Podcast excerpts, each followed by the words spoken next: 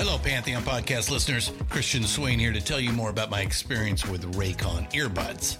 Our family now has three pairs of Raycon earbuds around the house, and my wife just grabbed a pair of the Headphone Pros to replace some headphones from a company that was double the price. And yes, she loves them. Now, if you haven't pulled the trigger on a pair of Raycons, or even if you have, but you're in the market for another pair because they're just that good, well, now is the time to check them out because they just launched their upgraded model of the best selling everyday earbuds. With Raycon's upgraded everyday earbuds, now you also get active noise cancellation, ergonomic design, and multi point connectivity that lets you pair with two devices at once. New quick charge function, three customizable sound styles, plus awareness mode. Available in a variety of vibrant new colors to complement any and all skin tones. I even have a pair of earbuds in a cool green color. I have tried just about every earbud known to humankind, and these Raycons are fantastic. Seriously, if you've been wanting to check out Raycons, there truly is no better time. You're going to ask yourself why you didn't check them out sooner, and Raycon offers a 30-day happiness guarantee. So, what are you waiting for? Go to buyraycon.com slash Pantheon today to get 20% off your Raycon order, plus free shipping. That's right, you'll get 20% off and free shipping at buyraycon.com slash Pantheon. Buyraycon.com slash Pantheon.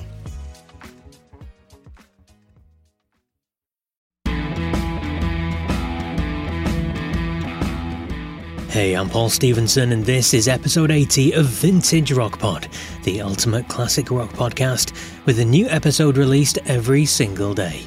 Big name interview shows come out on Mondays, like this one, and short four or five minute daily episodes are released Tuesday through Sunday on a show that I call This Day Rocks. Thanks as always for hitting play.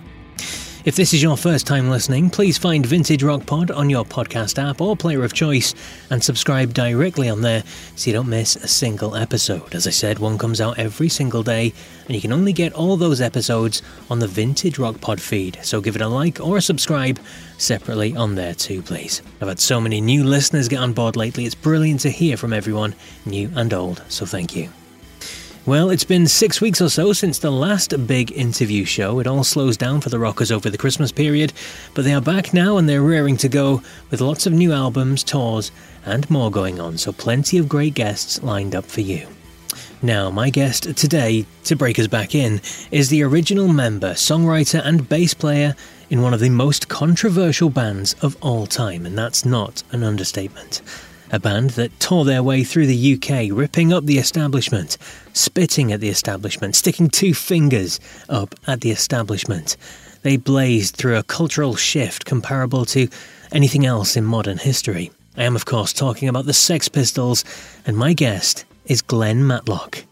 Glenn is another rock and roll Hall of Famer that I've had on the show. I think that's about 20 in just 80 shows, which isn't bad although he nor the rest of the band, as you'd expect, bothered turning up to the ceremony. In fact, the lead singer, Johnny Rotten, penned a self written note which, amongst everything else, said, Next to the Sex Pistols, rock and roll and that Hall of Fame is a piss stain. Your museum, urine in wine. We're not coming. Now, Glenn started off working in Malcolm McLaren's shop, Let It Rock, and then Vivienne Westwood's famous shop, Sex, which he helped make the sign for. He was, as I said, a founding member of the Sex Pistols, along with Steve Jones on guitar, Paul Cook on drums, and Johnny Rotten on vocals. Glenn experienced the crazy days, the ill fated Anarchy tour with The Clash and Johnny Thunders Heartbreakers, signing and being dropped by EMI due to the public backlash, and of course, he was on that famous TV show, the Today programme with Bill Grundy, when Steve Jones swore, creating headlines all over the land. Glenn is credited as a songwriter on 10 of the 12 songs on their genre defining Nevermind the Bollocks, here's the Sex Pistols album, but his time with the band would end when tensions rose and he quit. As you'll hear in the interview, there may be a bit of regret that he didn't take Malcolm McLaren's offer to rejoin a few weeks later, but you can hear that for yourself. Now, he was, of course, replaced by Sid Vicious, and that's where the story of the band takes an even darker twist. Now, as well as the Sex Pistols, Glenn worked with Midge Ure and Steve New in the Rich Kids, whose debut album went to number 24 on the UK charts. The list of people he's worked with is phenomenal, including Blondie, Ronnie Wood, The Faces, Iggy Pop, The Damned, Primal Scream, and many more. He's back with a new solo album now, Consequences Coming, which I've heard, and it's a belter, to be honest. So, in this interview, we touch on the early days of the Pistols, his leaving, the reunion tour in 1996, and his not so happy take on the TV series that came out last year. There's the very famous one off gig that he did with Sid Vicious in a band that they called the Vicious White Kids. We talk about Midge Ure playing with the Faces and Blondie, and about the new record too. I also ask a couple of questions that were sent in by subscribers on the Vintage Rock Pod YouTube channel as well. So if you sent one in, then listen out to see if yours was included. Now, there is a little technical issue in the middle, but I'll explain what was missed when you listen. So please enjoy this chat with former Sex Pistol, Glenn Matlock.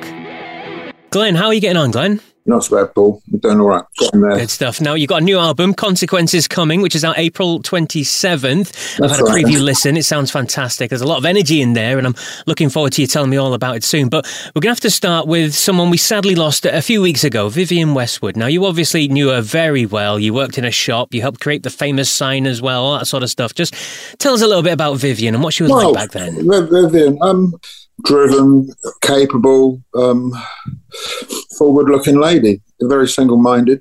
Um, pri privileged to have, you know, worked with her in a very tiny way back when I was a young man trying to find my way in the wacky world of mid 1970s London. Yeah, but they, you know, both her and Malcolm certainly had something going for them that was above and beyond what most other people were up to, and you know the way they looked at things and the way, way they went about it. I mean, it was all a bit hand to mouth at, at the beginning, but I think one of the most telling things with Vivienne was I, a few, oh, I don't know, six, seven years ago, I went to China. Was involved in doing something. I went to Shanghai and I got there, flew overnight, got there all jet lagged in the morning. I had a couple of cups of coffee at the airport where I was waiting for a car to pick me up, and then I probably had too much coffee to then go to sleep. Then I thought, what I'll do, I'll walk round the block. When I got to the hotel, I thought, oh, I'll need um, I'll need some kind of landmark so I don't get lost. And I looked around, right next to the hotel was a Vivienne Westwood flagship store. And it was like, oh, you know, and when I went, I didn't know what to expect from China and I got it. And I certainly didn't expect to see that there. And it just shows you how, how um, successful she's been. But doing stuff that's kind of a, a bit alternative. You know, lots of people can be successful just playing the game, but she didn't play the game and and um, she was successful despite all that. So there you go. Indeed, indeed. Fascinating. Fascinating to hear all that sort of stuff. Um, now, you've had an extraordinary career. I mean, the people you've worked with, it's a real who's who of the rock world. The, the paths that have crossed your way is, is astonishing. And uh, a lot of things are in your book. I was a teenage sex pistol. It's a fantastic Okay. book. Um, recommend anyone to go out there and, and check it out if they haven't done so already. But we'll touch slightly on, on some of the Sex Pistol stuff if you don't mind, obviously.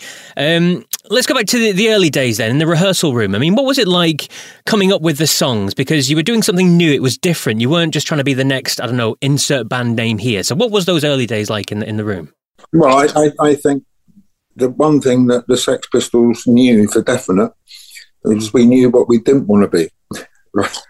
And, and sort of by a process of negation, we kind of got, we didn't know what we, we knew what we didn't want to sound like, but we was going to do it anyway. And it just kind of came out through happenstance, all our different sets of influences. You know, I like the, the pirate radio stations and the earlier beat kind of groups, you know, like the Who and the Kinks and the Yardbirds and the Small Faces, my big favourite band back then. And then all the Tamla Motown stuff. Paul liked some of the Tamla Motown stuff and like Roxy Music and things, Bebop Deluxe and things like that.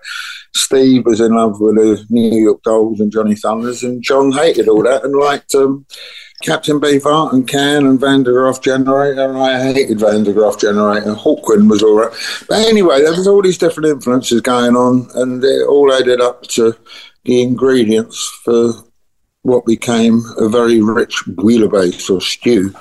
And although the music came out quite simple, um, there was a lot going on behind it, I think. Yeah, yeah, I can imagine.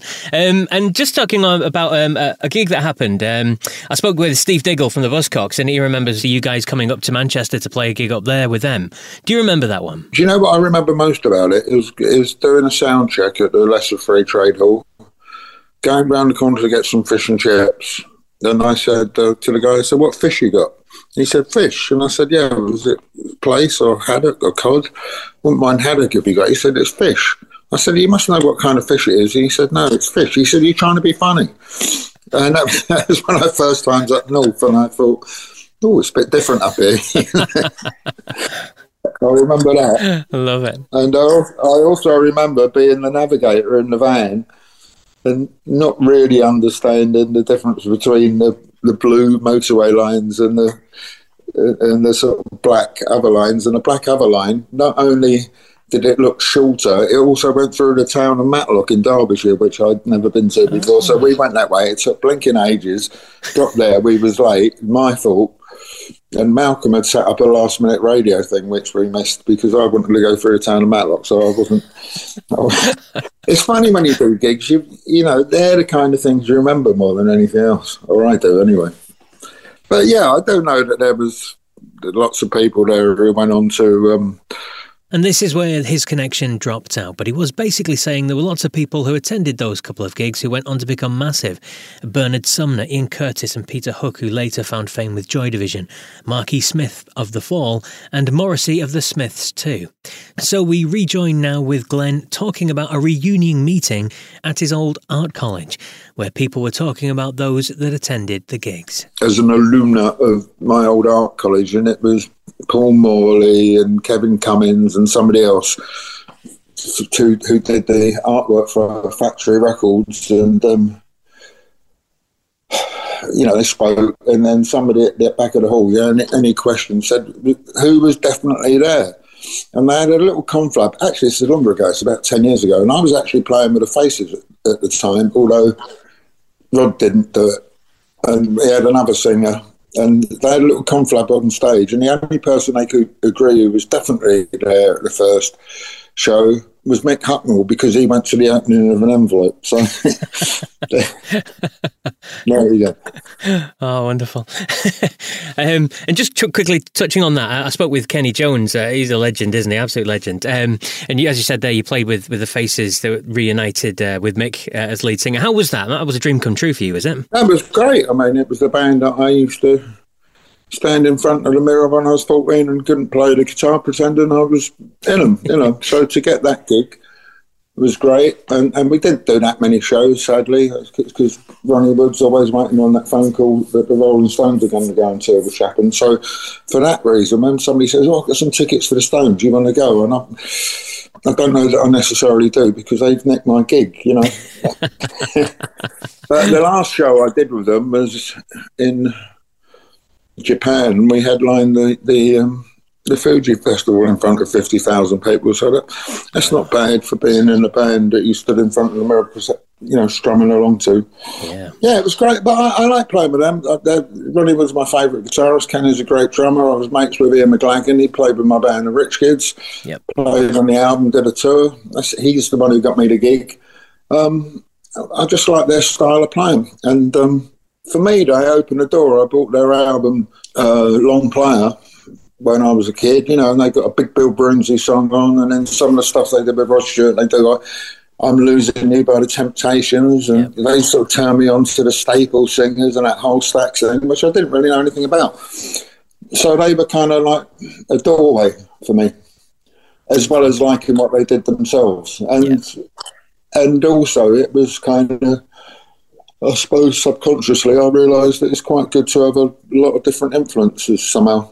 It's just yeah, definitely making them your own, you know. Yeah.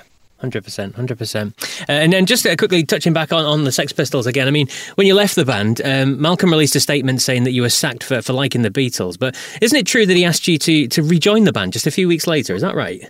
Yeah, we had a meeting in a pub, um, the Blue Post behind the the Hundred Club, and he said, "Oh, it's not working out with Sid." And I'd already started getting, been talking to record companies and started getting my Rich Kids thing together. And I said, Malcolm, you know, especially with your um, telegram you sent to the NME, which was just not true. I said, you just played me. I said, why on earth would I come and do that? You played me the wrong way, you know. Tough. And what was his reasoning? What did he? Why did he want you back? Because he realised that Sid was a bit of a plonker, really, and a, a liability. I think he was he was sounding me out, you know. But I would have been happier if Stephen Paul had sounded me out. Yeah. You know. Yeah, absolutely. You know, we, we, we were never we, we were never all you know the closest of mates, but you you got a kind of um what's the word you you, you know you got to cultivate that somehow and, and Steve especially tends to emotion or, or, back then used to emotionally run away from everything yeah there you go. So whether that was, a, perhaps I should have said yes, but a long time ago, I, I just turned twenty. You know, you don't always make the best decision in, around them. You know. So do you think if you if you had your time again, you'd say yes this time? Uh, I don't know. I'm not a violent man, but I have learnt in life that a right hook at the right time can sometimes be the right thing. absolutely, absolutely. Now you, you, mentioned that you formed the Rich Kids not long after with uh, like so Steve New and Midge and things like that. I've got a question from uh, one of my listeners, Roger Pike. He says, uh, "I know Midge was with you in Rich Kids, but did he ask you to join Ultravox?" No, he didn't ask me to join Ultravox. Well, there you go, Roger. You know, I did, I did dislike Ultravox, um, and I thought he did quite well with him, and I knew them before he joined Ultravox. In fact, when he joined Ultravox, I was kind of a little surprised, really. I didn't see the fit, but probably people didn't see the fit with him and me back then. But yeah, um, the thing with me is he, he's, you know, he's a classy, he's a class act. He pro- professional guy? He's got a very distinctive voice which is why I got him in Rich Kids, and um, he's a talented guy. And just uh, one other little side thing: um, yourself and Sid and, and Rat Scabies, and I think Steve as well was involved with. Uh, was it the Vicious White Kids? That one-off gig, that that thing that people still talk about. What, what's your memories of that? Oh, we did, we did it for for a laugh more than anything else. Um, uh, Sid lived around the corner from me. The Pistols thing had broken up, not only for me but also for him and the other guys at that time, and we were sitting next to each other in my local pub. He said, said seems people seem to think we're enemies, you know, but here we are sitting together. What can we do about it? I said, I don't know. I said, I know. Why don't we try and do a gig together just for a laugh? And he went, Oh, that's a good idea. You know, who's going to play? And I said, Well, we could get Rat in, and Steve's pretty good. He said, The thing is, you're a bass player and I'm a bass player. I went, well, put it this way. Said, I'm not going to sing. He went, well, who's going to sing then? And I said, well, how about you sing and I play bass? And he went, oh, all right, then I get it. Let me just, uh, I mean, that was say on the Monday of one week, made a few calls, and then the Monday of next week, we had a couple of days rehearsals, and then we did the show. It was just a one-off thing. And it was all covers, went down well. We, we had a full house at the Electric Ballroom yeah. I remember Blondie being there, which was kind of ironic considering what I'm doing now, yeah. as well as my record. Um, and that was that. But the, the, funny thing was, I was talking to this guy, Rob Dickens, who was head of Warner Chappell Music, and then he run Warner, Warner WEA in, in Europe, apart from America. And many years later, I went to pitch him something, and he went, "Well, it's all right, Glenn. I don't know." He said, "Do you know what though? The most important the most exciting thing you ever had? I said, well, the Pistols. He said, no. I said, what then? He said, Vicious White Kids. I said, well, why didn't you sign us? And he said, well, he was all too out of it. she was kind of, I couldn't really argue with that back then. What could have been? What could have been? Um, I've got a couple more questions as well surrounding the uh, the reunion. I've got one from Mike Cascarino. He says, "How did the reunion come about? Was it just about making money, and were you happy to do it after what had happened before?" Well, well, it came about because um, I was in Los Angeles. I went and did something with Mickie son actually, and Steve New came over and he said he found this great singer. So, so me and him went over. Me and Steve went over to check out this guy. He was a lovely guy and interesting, but he wasn't the kind of thing I wanted to do. So that didn't really work out. And I was just hanging around in Los Angeles, and my mate Calvin, Mickie Most son, said to me, he said, Well, what are you going to do now? I said, I don't know. I said, You know what? I haven't spoken to Steve Jones for about 17 years, which it was back then. Um, and he went, Oh, anyway, the next day I was staying at Calvin's house. He said, Here's Steve's number, give him a call. And I went, Oh, I don't know about that. You know, after all the shit that's been said, blah, blah, blah. Mm. Anyway, this went on for a few days. And he, every morning, Calvin said to me, Give Steve a call. Give Steve a call. Give Steve. And in the end, to shut him up, I did. And Steve said, I heard he was in town, come over. So I went over maybe the next day. And then as soon as I got there, he said, let's go and see John. And I'm like, whoa. So we went to see John and then we went out for lunch. And I hate it when the bills just sits there on the table. So I paid it. And as soon as I paid it, John said, Oh, we've got that. I went, All right. then we called up Paul, but Paul was out because, in London because of the time difference and then we spoke to them at another stage. This was all at the end, and you know, beginning of the winter '75. Then we spoke a bit more. Come early, not '75, '95. Yeah. Come early '96. Through Steve's manager, we had the offer of a tour on the table. So it was all pretty last minute, you know. That was it. That's how it came about. So I think if I hadn't made that original call, it would never have happened. Yeah. Uh, how was that um, the first meeting then with uh, with yourself and, and John and, and Steve after everything that had gone on kind of all those years before? Was it kind of frosty or was it all right? Was it old friends sort of thing? Um, I think we were sort of kind of circling around each other a little bit. Steve was fine. John, uh, I don't know. It was funny. We went round his house to, to pick him up. And, he wasn't quite ready. So I, I thought, I'm going to say this to him, I'm going to say that to him. I went to the loo downstairs, which was near the staircase, and he came down. We literally bumped into each other. So everything that maybe both of us had pre-prepared to say to each other, it kind of went out the window because it was just kind of funny the way we bumped into each, you know, literally bumped into each other. It's like something yeah. out the Benny Hill show. So, yeah. So there you go. Icebreaker, icebreaker. Uh, and just lastly, touching on that, um, Carl Voigt said, uh, "What did you make of the TV series that came out last year?" Uh, very disappointed with it. Okay. I told Steve that I think he's got a shocking memory.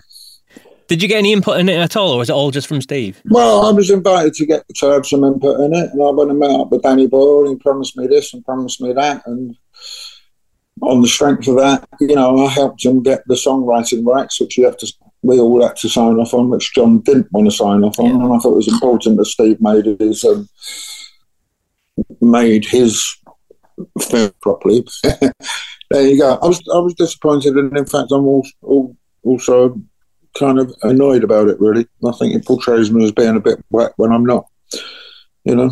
Disappointing, very disappointing.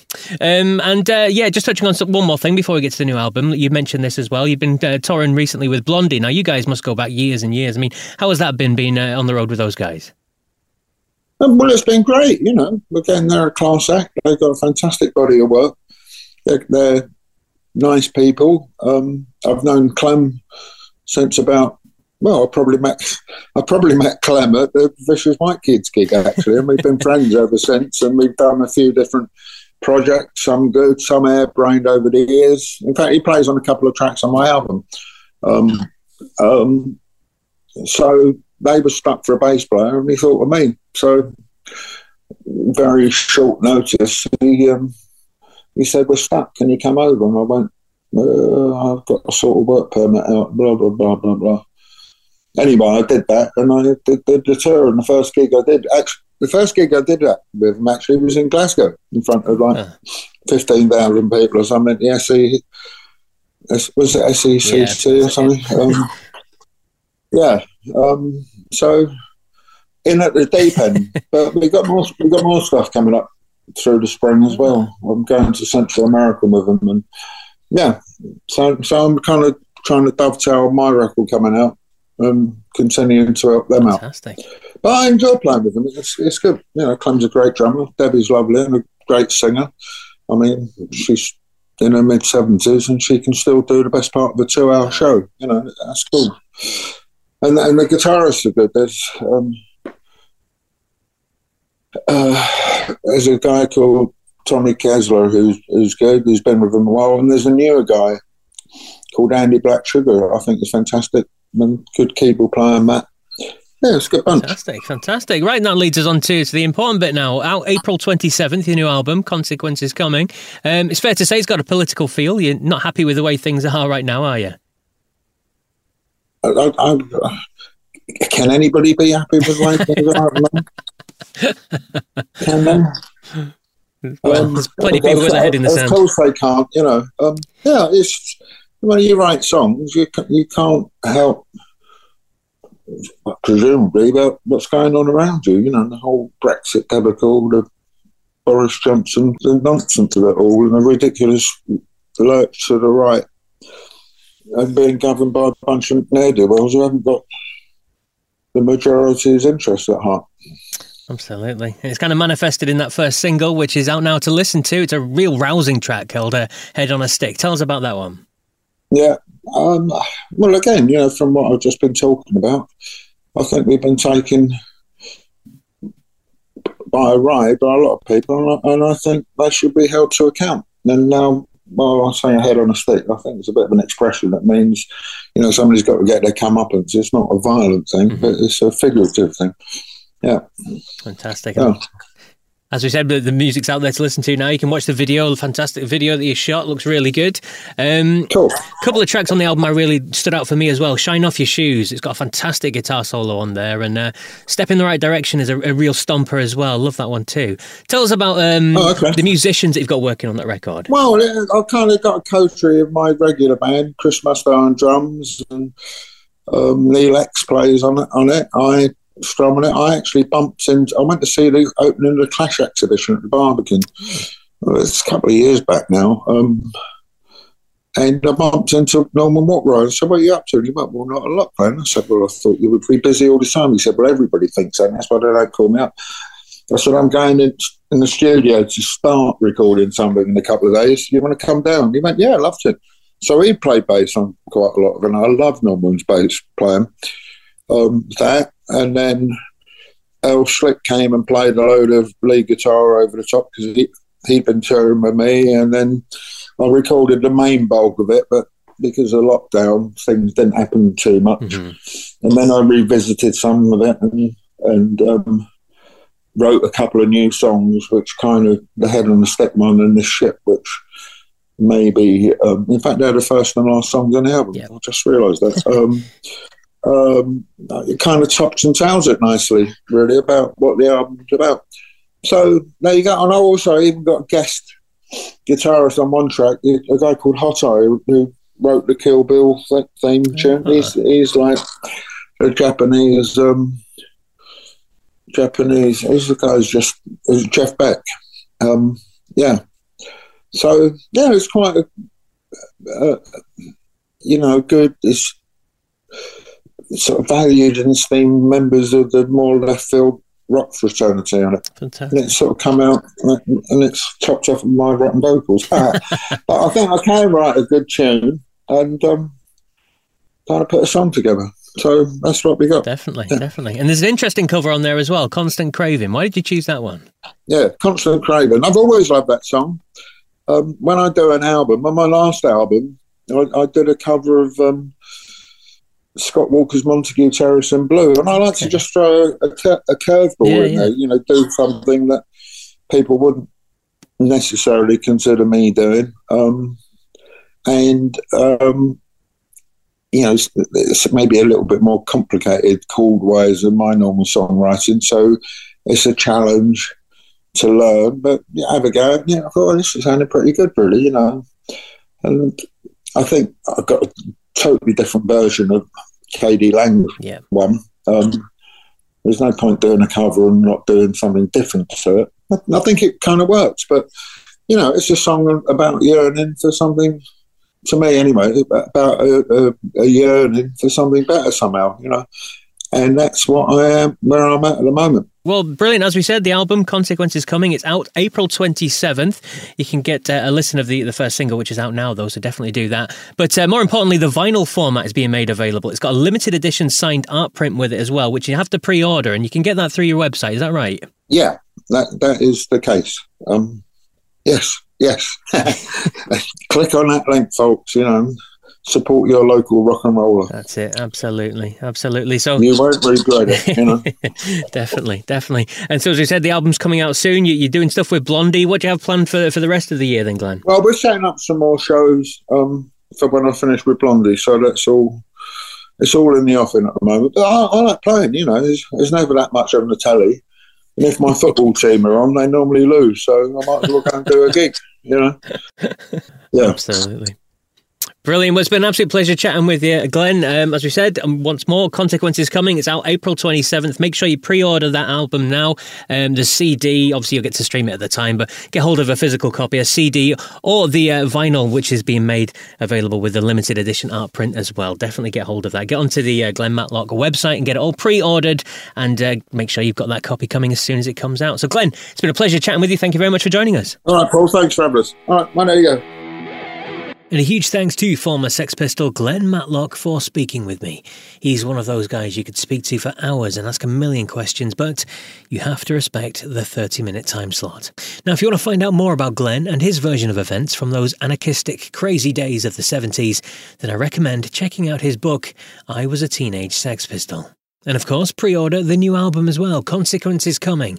It's released on April 27th, although the first track is out to listen to now. It's called Head on a Stick. You can find it on all the usual places.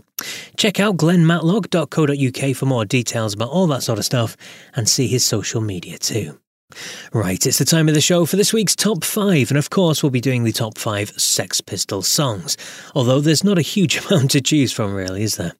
But first, if we cast our minds back all the way to episode 79, the top five songs were Rod Stewart's solo work, thanks to my interview with his guitarist, songwriting partner for decades, and good friend Jim Cregan.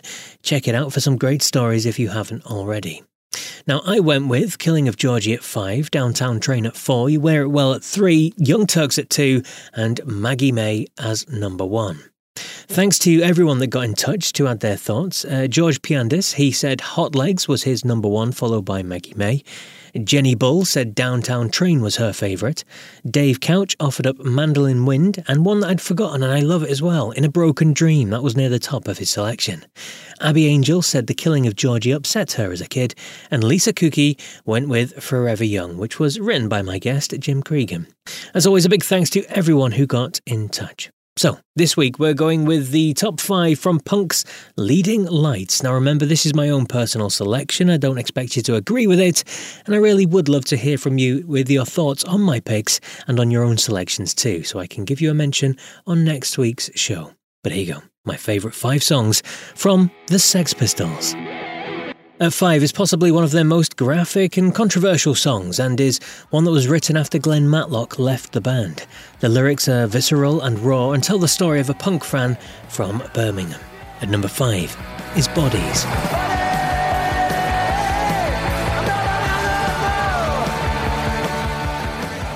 At number four is a track that doesn't get much coverage, but I love it. It carries all the hallmarks of the band, and I actually love Johnny Rotten's vocals on this. At number four is problems.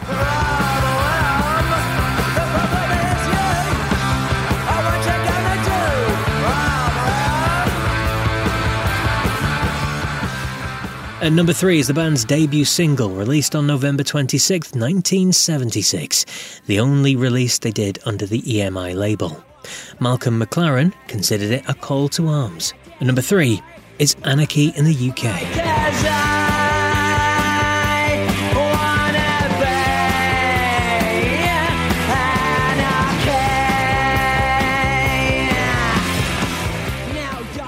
Number two is probably most people's number one. It's the shock one, the one the establishment kept from topping the charts, the one that stoked the ire of a nation, released during Queen Elizabeth's Silver Jubilee. And number two is God Save the Queen.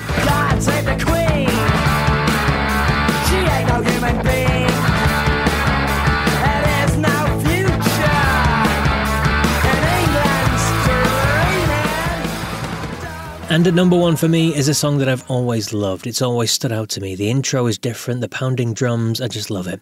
Big hit again in the UK, peaking at number six in 1977. My favourite song of theirs, my number one song from the Sex Pistols, is Pretty Vacant.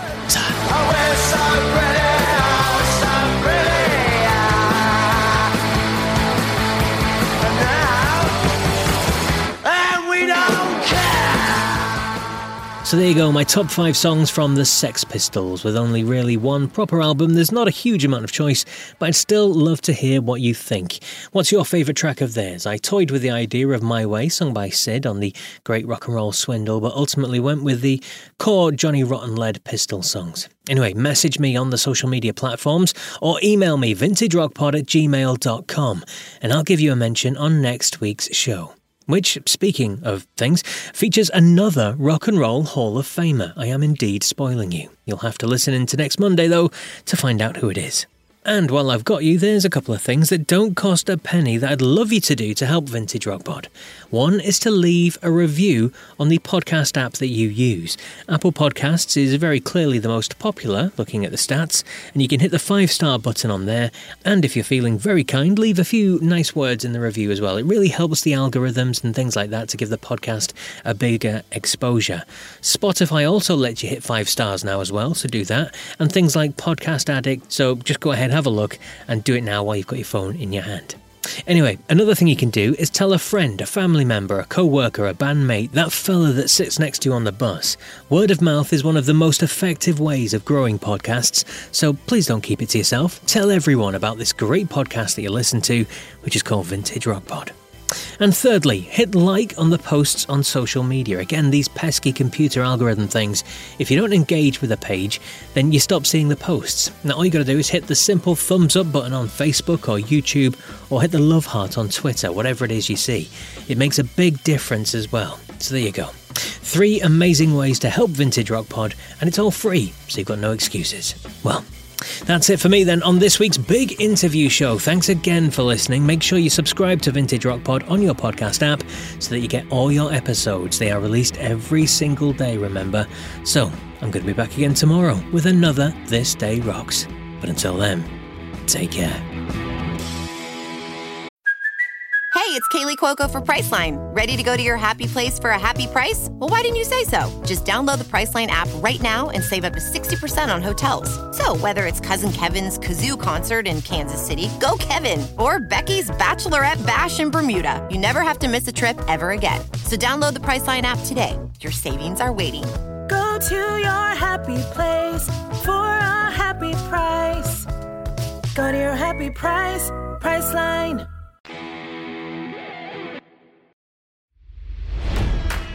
It's NFL draft season, and that means it's time to start thinking about fantasy football. FantasyPoints.com features industry leading experts and prognosticators using proprietary hand charted data to help you score more fantasy points. FantasyPoints.com is the place to go for whatever kind of fantasy football you play. Whether you play fantasy football, daily fantasy sports, or do a little bit of everything, Fantasy Points has the meticulously researched content to guide you to victory.